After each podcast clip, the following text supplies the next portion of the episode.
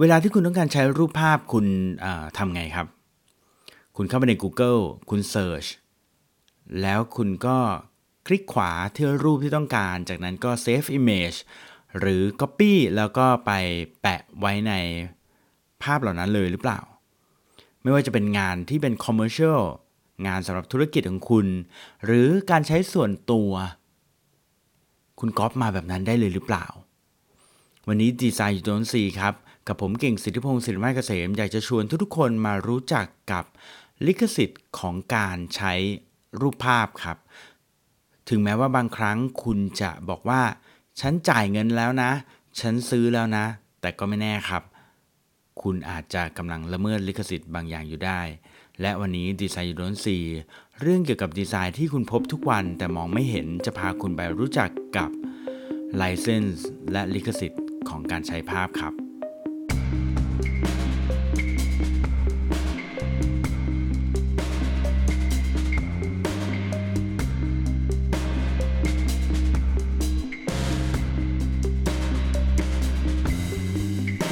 ผมเองเป็นหนึ่งในคนที่เคยโดนบริษัทรูปภาพฟ้องนะฮะว่าใช้รูปภาพแบบผิดลิขสิทธิ์นะฮะ เมื่อหลายปีมาแล้วเป็น 10 ปีมาแล้วนะฮะสิกว่าปีมาแล้ว แล้วก็เป็นเรื่องที่ดังมากเลย เพราะว่าผมก็เขียนลงบล็อกลงออนไลน์ แล้วก็เป็นเรื่องเป็นบทเรียนที่ผมเอามาเล่าให้หลายๆคนฟังนะครับ เพราะว่าบทเรียนครั้งนั้นทำให้ผมเข้าใจเรื่องของแบบไลเซนส์เรื่องของการซื้อรูปภาพมากขึ้นนะฮะถึงแม้จะแบบไม่ได้แบบร้อยเปอร์เซ็นต์เป๊ะ แต่ว่าก็มากขึ้น ทีนี้วันนี้ก็เลยอยากจะมาแชร์กันนะว่า ถ้าเกิดว่าคุณจะใช้รูปภาพ ไม่ว่าจะใช้สำหรับธุรกิจ ใช้สำหรับส่วนตัว ใช้ยังไงก็แล้วแต่นะฮะคุณควรทำยังไง แน่นอนนะครับ มีคนหลายคนถามผมนะแบบง่าย ๆ เลยว่า ถ้าเกิดว่าเขาไปเสิร์ช Google แล้ว Copy มาใช้เนี่ยถือว่าผิดลิขสิทธิ์ไหมนะครับเอาละเอาเป็นว่าไม่ว่าคุณจะถามอย่างไร ไม่ว่าคำถามคุณจะเป็นอย่างไรก็ตามเนี่ย ผมมีคำตอบเดียวครับ ก็คือ ถ้ารูปนั้นคุณไม่ได้ถ่ายเอง คุณกำลังละเมิดลิขสิทธิ์ใครบางคนอยู่อย่างแน่นอนครับดังนั้นไม่ต้องห่วงว่าคุณได้มาจากไหนคุณบอกว่า คุณเสิร์ช Google แล้วไม่เห็นมีลายน้ำเลย คุณเสิร์ชนู่นนี่นั่นแล้ว คุณไปเอามาแล้ว ไม่เห็นเขาจะมีข้อห้ามอะไรเลยอะไรอย่างเงี้ยแน่ใจไหมครับ อืมแต่นั้นวันนี้จะมาเล่าให้ฟังว่า ถึงแม้ว่าคุณจ่ายตังแล้ว มันก็อาจจะไม่ได้ชัวร์เสมอไปแล้วกัน เริ่มต้นจากอย่างนี้กันครับ รูปภาพที่คุณเห็นอยู่บนออนไลน์เนี่ยนะฮะต้องบอกว่าทุกภาพที่คุณใช้เนี่ยทุกภาพที่คุณเห็นเนี่ยถ้าคุณไม่ได้ถ่ายเองนั่นคือแปลว่าคุณไม่ได้เป็นเจ้าของมันนะฮะคุณไม่มีสิทธิ์ใช้มันนะครับ อย่างไรก็ตามครับปัจจุบันนี้มีเว็บไซต์ แล้วก็มีแหล่งรวมรูปภาพหลายที่เลยนะครับ ที่เขารวมรูปภาพที่แบบว่าเขาอนุญาตให้คุณใช้ได้ฟรีๆเลยนะครับโดยไม่มีลิขสิทธิ์ใด ๆ เลย แล้วคุณสามารถเอาไปปรับแต่งได้ เต็มที่นะครับโดยที่เขาไม่คิดค่าลิขสิทธิ์ใดๆเลยนะครับยกตัวอย่างเช่นเว็บไซต์ที่ผมเข้าไปประจำอย่างเช่นเว็บไซต์ unsplash นั่นเองนะครับ unsplash สะกด u n s p l a s h นะครับเว็บไซต์นี้เป็นเว็บไซต์ที่คุณสามารถดาวน์โหลดรูปได้ฟรี แล้วก็ใช้ได้ฟรีนะครับทั้งนี้ทั้งนั้นอาจจะต้องดูนะครับไม่ว่าคุณจะใช้รูปอะไรก็ตามถึงแม้เขาจะบอกว่าฟรีก็ตามนะครับอย่างที่บอกถ้าไม่ใช่รูปที่คุณถ่ายแล้วเนี่ยกรุณาอ่านก่อนเขาอาจจะมี ข้อกำหนดบางอย่าง เช่น อย่างน้อยๆอย่างต่ำเลยนะ ที่ผมเคยเจอก็คือ อีเมลไปขอบคุณ หรือเขียนขอบคุณเขาสักนิดหนึ่งหรือเขียนเครดิตไว้ข้างล่างรูปประมาณนี้นะฮะดังนั้นอันนี้คือแบบแรกแบบแรกนี่คือแบบฟรีเลยนะฮะแบบฟรีคุณก็ต้องดูนะฮะว่ามันฟรีจริงไหมแล้วถ้าฟรีแล้วบางครั้งอาจจะไม่ได้มันอาจจะฟรีในรูปแบบของเงิน แต่ว่าไม่ได้ฟรีในรูปแบบอย่างอื่น เช่นคุณต้องเขียนขอบคุณแบบนี้เป็นต้นนะครับ ทีนี้มาดูในรูปแบบที่มันไม่ฟรีบ้างดีกว่า แบบที่ไม่ฟรีก็คือแบบที่คุณไปซื้อรูปนะครับผ่านทางพวกเอเจนซี่ต่างๆ พวกเว็บไซต์ต่างๆ ยกตัวอย่างเช่น iStock Photo หรือ Getty Image แบบนี้เป็นต้นนะครับ ทีนี้เวลาคุณไปซื้อรูปภาพพวกนี้เนี่ย ผมเล่าให้ฟังว่ามันจะมีแบ่งแยกออกเป็น 2 รูปภาพ 2 กรณี 2 ประเภทของ license ใหญ่ๆนะครับประเภท license ใหญ่ๆ แบ่งเป็น 2 ประเภทนะครับประเภทแรกก็คือที่เขาเรียกว่า loyalty free loyalty free นี่ไม่ได้แปลว่าฟรีไม่เสียเงินฮะแต่ loyalty free เนี่ยคือหมายความว่าเป็นการซื้อใช้จ่ายครั้งเดียวจบนะครับนั่นคือหมายความว่าถ้าเกิดว่าคุณซื้อคุณเข้าไปดูในเว็บไซต์แล้วเขาบอกว่ารูปภาพนี้นะฮะคิดเงินหนึ่งหมื่นบาทยกตัวอย่าง คุณซื้อไปแล้ว คุณสามารถใช้มันได้ไปเรื่อยๆเลยนะครับ ก็คือเป็น loyalty free นะครับ ถัดมาครับเป็นแบบที่2นะครับ แบบที่ 2 ก็เข้าใจไม่ยากนะครับ แบบที่ 2 นี้เขาเรียกว่า right manage นะครับ right manage เนี่ยคือหมายความว่ารูปภาพนั้นเนี่ยไม่ใช่รูปภาพที่คุณซื้อมาแล้วเป็นซื้อขาด แต่คุณจะต้องมีสัญญาผูกมัดนะครับ เช่น ถ้าเกิดว่าคุณใช้นะครับ คุณอาจจะต้องจ่ายเป็นรายเดือน แบบนี้เป็นต้นนะครับ หรือนะครับทุกครั้งที่คุณใช้คุณอาจจะต้องแจ้งเขานะครับ แล้วคุณจะต้องจ่ายในจำนวนทุกครั้งที่คุณนำรูปนี้ไปใช้นะครับ right manage เนี่ยนะครับเป็นอะไรที่เป็นสัญญาที่มีความผูกพันต่อเนื่องนะครับดังนั้นถ้าเกิดว่าคุณบอกว่าเฮ้ยฉันซื้อมาแล้วตั้งหมื่นหนึ่งเนี่ย ทำไมฉันถึงยังโดนฟ้องอยู่ทำไมฉันถึงยังโดนเรียกเก็บอยู่ นั่นเป็นเพราะว่าอาจจะเป็นเพราะว่ารูปนั้นเป็นรูปแบบ right manage ก็ได้คุณจ่ายหมื่นหนึ่งนั้นอาจจะสำหรับ 1 เดือนแค่นั้นเองนะครับใช้ 2 เดือนก็จ่าย 2 0,000 แบบนี้เป็นต้นนะครับอารมณ์ประมาณแบบเหมือนกับคุณทำคอนแทรคกับดาราเวลาจ้างเข้ามาถ่ายรูปผลิตภัณฑ์เนี่ยเราสามารถใช้รูปเขาได้นานเท่าไหร่อะไรอย่างเงี้ยนะฮะใช้ได้ 1 ปี ถ้าต่อปีหน้าต้องจ่ายเพิ่มอะไรประมาณนี้นะครับนี่คือ right manage นะครับนี่คือประเภทของ license นะครับหลักๆเนี่ยถ้าเกิดว่าคุณจ่ายเงินมันจะมีแบบ license ใหญ่ ๆ อยู่ 2 อย่างแบบนี้ก็คือแบบ royalty free นะครับคือซื้อครั้งเดียวขาดกับอีกแบบหนึ่งคือ right manage คือการซื้อแล้วมีภาระผูกพันนะครับสัญญาผูกพันอาจจะจ่ายเป็นรายเดือนแบบนี้เป็นต้นนะครับ แต่เท่านี้มันยังไม่พอครับ เวลาคุณบอกว่าคุณซื้อรูปสังเกตไหมบางครั้ง บางรูปบอกว่าหมื่นบาท แต่ถ้าเกิดว่าใช้ในอีกรูปแบบหนึ่งอาจจะราคาแสนบาท หรืออาจจะราคาล้านบาทเลยก็มี เฮ้ยทำไมแตกต่างล่ะทำไมถึง 2 มาตรฐานนะครับ เพราะว่าประเภทของการใช้งานที่แตกต่างกันก็มีผลครับ โดยตรงนี้เนี่ยมีการกำหนดโดย American Society of Media Photographers นะครับ หรือ ASMP เนี่ยเขาบอกว่า ประเภทของการใช้งานเนี่ยแบ่งออกเป็น 3 ประเภทง่ายๆนะครับ ก็คือประเภทแรกคือ commercial use ครับ commercial use คือการใช้กับการพาณิชย์ หรือการใช้กับธุรกิจนั่นเองนะครับยกตัวอย่างเช่น คุณใช้รูปเขากับกล่องสินค้าของคุณอย่างเงี้ยเป็นต้นนะครับ สมมติว่าคุณเอารูปทะเลมา แล้วก็กล่องสินค้าของคุณเนี่ยเป็นรูปแบบคุณขายมอนิเตอร์อย่างเงี้ยแล้วในจอมอนิเตอร์เป็นรูปทะเลแบบนี้ก็ได้ หรือว่า คุณเอารูปทะเลเข้ามาเพื่อขายกับกล่อง packaging ที่เกี่ยวกับอะไรดี เกี่ยวกับขายห่วงยางเล่นน้ำแบบนี้เป็นต้นนะครับ หรือว่าคุณเอารูปกาแฟของเขานะครับ มาใช้กับป้ายโปสเตอร์นะครับ ร้านกาแฟของคุณแบบนี้ก็คือการใช้เพื่อ commercial นั่นเองนะครับ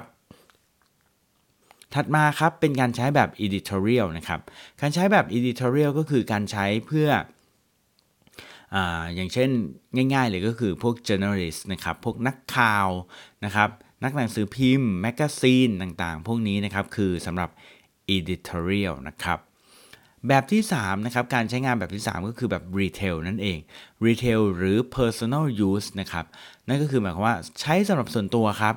อ่าแบบนี้จะราคาถูกที่สุดเลยเท่าที่ผมจำได้ แบบนี้จะถูกเอ๊ะแต่ก็ไม่แน่นะ editorial บางครั้งก็ถูกนะฮะอาจจะแบบลักษณะของ barter นะฮะแต่ว่า retail เนี่ยก็ถูกเหมือนกันนะครับ ก็คือใช้สำหรับส่วนตัวยกตัวอย่างเช่น คุณใช้รูปนี้กับงานแต่งงานของคุณเองนะครับ คุณใช้รูปนี้กับงานปาร์ตี้ส่วนตัวของคุณเองแบบนี้เป็นต้นนะครับไอ้แบบเนี้ยคือแบบที่เขาเรียกว่าเป็น personal use นะครับ อืม แต่พอถามว่าส่วนใหญ่แล้วพอเป็น personal use เนี่ยเราก็ไม่จะคิด เฮ้ย งานเล็กๆนะจัดกันแค่ไม่กี่คน 10 คนร้อยคน เฮ้ย ไม่เป็นไรก๊อปมาละกันแบบนี้นะฮะ ก็ถ้าโดนเขาจับได้ก็อาจจะเป็นเรื่องได้เหมือนกันนะครับ เพราะว่าเดี๋ยวนี้เขามีระบบนะ มีระบบที่สแกนเว็บไซต์ดูนู่นนี่นั่น รู้เลยนะว่าคุณใช้รูปละเมิดลิขสิทธิ์หรือเปล่า ถ้าเกิดว่าไม่อยากแต่งงานแล้วโดนเขาฟ้องนะฮะ ก็ อืม ซื้อรูปเขาเหอะนะครับ หรือไม่ก็ ไปถ่ายเองก็ได้นะครับ ถ้าเกิดว่าไม่อยากโดนฟ้องนะครับ ทีนี้ประเภทของการเรียกว่าอะไรอะข้อกำหนดในการใช้งานอย่างนี้แล้วกันนะครับเขาก็มีหลากหลายประเภทนะครับ แบบแรกเขาเรียกว่าเป็น single domain นะครับ single domain ก็คือหมายความว่าใช้ได้กับ medium เดียวเท่านั้นนะครับยกตัวอย่างเช่น ใช้กับเว็บไซต์ หรือใช้กับสิ่งพิมพ์อะไรแบบนี้นะครับเขาเรียกว่าใช้เป็นโดเมนนะครับเรียกว่าซื้อเป็นโดเมนเอานะครับถ้าเกิดว่าคุณซื้อแล้วบางทีเขามีกำหนดแล้วว่า รูปภาพนี้ใช้ได้กับเว็บไซต์เท่านั้นอย่างเงี้ยถ้าเกิดคุณจะเอาไปใช้กับแอปพลิเคชันนะครับอยู่ในแอปคุณต้องจ่ายเพิ่ม ถ้าคุณจะเอาไปใช้กับสิ่งพิมพ์ ลง magazine คุณต้องจ่ายเพิ่มแบบนี้เป็นต้นนะครับ การใช้งานนะครับ restriction เนี่ยมีอีกก็คือในเรื่องของ seed นะครับเขาเรียกว่าเป็น seed seed คืออะไร seed ก็คือจำนวนดีไซเนอร์ที่จะเอารูปนี้ไปทำครับนะฮะดีไซเนอร์ที่สามารถดาวน์โหลดรูปนี้ได้ แล้วเอารูปนี้ไปทำได้นะครับ มีกี่คนอย่างนี้ก็โดนด้วยเหมือนกันนะครับ 3 คือประเภทแบบ resale รูปนี้คุณเอาไป resale หรือเปล่า resale นี้ไม่ได้หมายถึงเอาไปเป็น แบบของ packaging อย่างที่ผมเล่าให้ฟังแต่หมายถึงว่า คุณอาจจะโหลดรูปเข้าไปแล้วเอาไปทำเป็น T-shirt เอาไปทำลวดลายบนเสื้อยืดแล้วคุณเอาไปขายอีกที นั่นคือหมายความว่าไอ้รูปภาพของเขาเนี่ยมีประโยชน์แน่นอนนะครับ มีผลในการส่งผลอย่างชัดเจนต่อยอดขายแน่นอนนะครับ อันนี้คือ resale นะครับ แน่นอนว่าทุก restriction ที่คุณเอาไปใช้เนี่ย มีราคาที่แตกต่างกันแน่นอนนะครับ สุดท้ายคือแบบ sensitive way นะครับ sensitive way แปลว่ายังไง sensitive ก็คือแบบเรื่องที่แบบมีความแบบอ่อนไหวนะอ่อนโยนนะ sensitive way ก็คือหมายความว่า รูปภาพที่คุณเอาไปใช้เนี่ยคุณเอาไปใช้กับอะไรที่มีความแบบเซนซิทีฟหรือเปล่า เช่น คุณเอาไปใช้กับสื่อที่ลามกอนาจารหรือเปล่า คุณเอาไปใช้กับอะไรที่แบบดูโหดร้ายน่ากลัว 18 บวกหรือเปล่าทำให้ภาพลักษณ์ของ ดาราหรือนางแบบที่อยู่ในภาพเนี้ยเกิดความเสียหายหรือเปล่านะครับ หรือบางครั้งเอาไปใช้คู่กับแบรนด์บางอย่าง แล้วกลายเป็นเหมือนกับผู้หญิงคนนี้นางแบบคนนี้ในภาพกลายเป็นพรีเซนเตอร์ไปซะงั้น อย่างนั้นนะฮะมีผลแบบนั้นหรือเปล่านะครับ ซึ่งเรื่องพวกนี้ต้องเช็คให้ดีนะครับอะสรุปกันอีกครั้งครับ เรื่องของดีไซน์นะ เรื่องของ right นะครับเรื่องของลิขสิทธิ์มี 2 แบบนะครับก็คือแบบ royalty free นะครับคือซื้อครั้งเดียวขาดนะครับสรุปง่ายๆนะครับกับแบบที่ 2 ก็คือ right manage นะครับก็คือไม่ซื้อครั้งเดียวขาด อาจจะมีการเก็บเป็นรายเดือน หรือเก็บเป็นรายครั้งที่ใช้นะครับส่วนวิธีการใช้นะครับประเภทของการใช้ภาพเนี่ยแบ่งแยกออกเป็น 3 ประเภทนะครับก็คือแบบ การเชิงพาณิชย์หรือ commercial use นั่นเองนะครับ เอาไปใช้เป็น packaging นะครับ เอาไปใช้เป็นโปสเตอร์ขายของร้านอาหารแบบนี้นะครับเขาเรียกว่าเป็น commercial นะครับ แบบที่ 2 คือ editorial นะครับ ก็คือใช้กับพวกสื่อต่างๆนะครับ ไม่ว่าคุณจะเป็นสื่อสำนักข่าวแมกกาซีนนะครับ เว็บไซต์อะไรพวกนี้ถือว่าเป็น editorial นะครับ แล้วก็แบบสุดท้ายคือแบบ retail หรือ personal use นะครับ ก็คือใช้แบบ คนทั่วไปใช้นะครับ ไม่ว่าจะเป็นงานแต่งงานของคุณนะครับ งานปาร์ตี้ส่วนตัวของคุณอะไรประมาณนี้นะครับ ก็เรียกเป็นแบบนั้น แต่ละการใช้งานก็จะมีราคาที่แตกต่างกันไป แน่นอนว่าถ้าเกิดคุณใช้แบบเชิงพาณิชย์เนี่ยจะแพงสุดนะครับ สุดท้ายครับ การใช้รูปเนี่ยมันก็มี restriction หรือข้อจำกัดในการใช้นะครับ เช่น คุณใช้กับมีเดียมเดียวเท่านั้นนะครับ เป็นแบบโดเมนที่เขาเรียกนะครับ ก็คือเช่น ใช้ได้กับเว็บไซต์ only ใช้ได้กับสิ่งพิมพ์เท่านั้น ใช้ได้กับทีวีเท่านั้นนะครับ แบบนี้เป็นต้น หรือกำหนดแบบซีดก็คือดีไซเนอร์กี่คนสามารถที่จะใช้ได้ ดีไซเนอร์กี่คนสามารถที่จะเปิดรูปนี้แล้วเอามาดัดแปลงได้นะครับ 3 คือแบบ resale คุณใช้รูปเขาเพื่อผลประโยชน์ในการ ขายหรือเปล่านะครับอย่างเช่นเอารูปเขาไปเป็นรูปภาพบนเสื้อ T-shirt แบบนี้นะครับก็ส่งผลต่อยอดขายของคุณอย่างแน่นอนนะครับ แล้วก็สุดท้ายคือ sensitive way คุณใช้รูปเขาแล้วมีความแบบอ่อนไหวทางด้านการใช้งานหรือเปล่า เช่นเอาไปใช้กับสื่อลามกอนาจารแบบนี้เป็นต้นนะครับ และนี่คือดีไซน์ยูโดนซีครับ แนะนำให้คุณรู้จักเรื่องของลิขสิทธิ์และการใช้ รูปภาพที่ถึงแม้คุณจะบอกว่าคุณซื้อมาก็ตาม แต่คุณก็อาจจะยังคงต้องระวังในเรื่องของการใช้มันนะครับ ประมาณนี้นะครับสำหรับดีไซน์ยูโดนซีพาคุณไปพบกับเรื่องราวของการออกแบบที่คุณพบทุกวัน แต่คุณอาจจะมองไม่เห็นก็ได้นะครับกับผมเก่งสิทธิพงศ์สิริมาเกษมนะครับพบกันทุกวันอังคารแบบนี้นะครับ แล้วก็โปรโมทนิดนึงสำหรับคนที่อยากจะติดตามข่าวสารเรื่องราวกันต่อไปยาวๆนะครับ วันนี้ผมมีไลน์แอดแล้วนะครับแอดเข้าไปได้ที่เก่งสิทธิพงศ์สิริมาเกษมนะครับเก่งสิทธิพงศ์นะครับไลน์แอดเก่งสิทธิพงศ์ทุกทียาวไปนิดนึงอ่า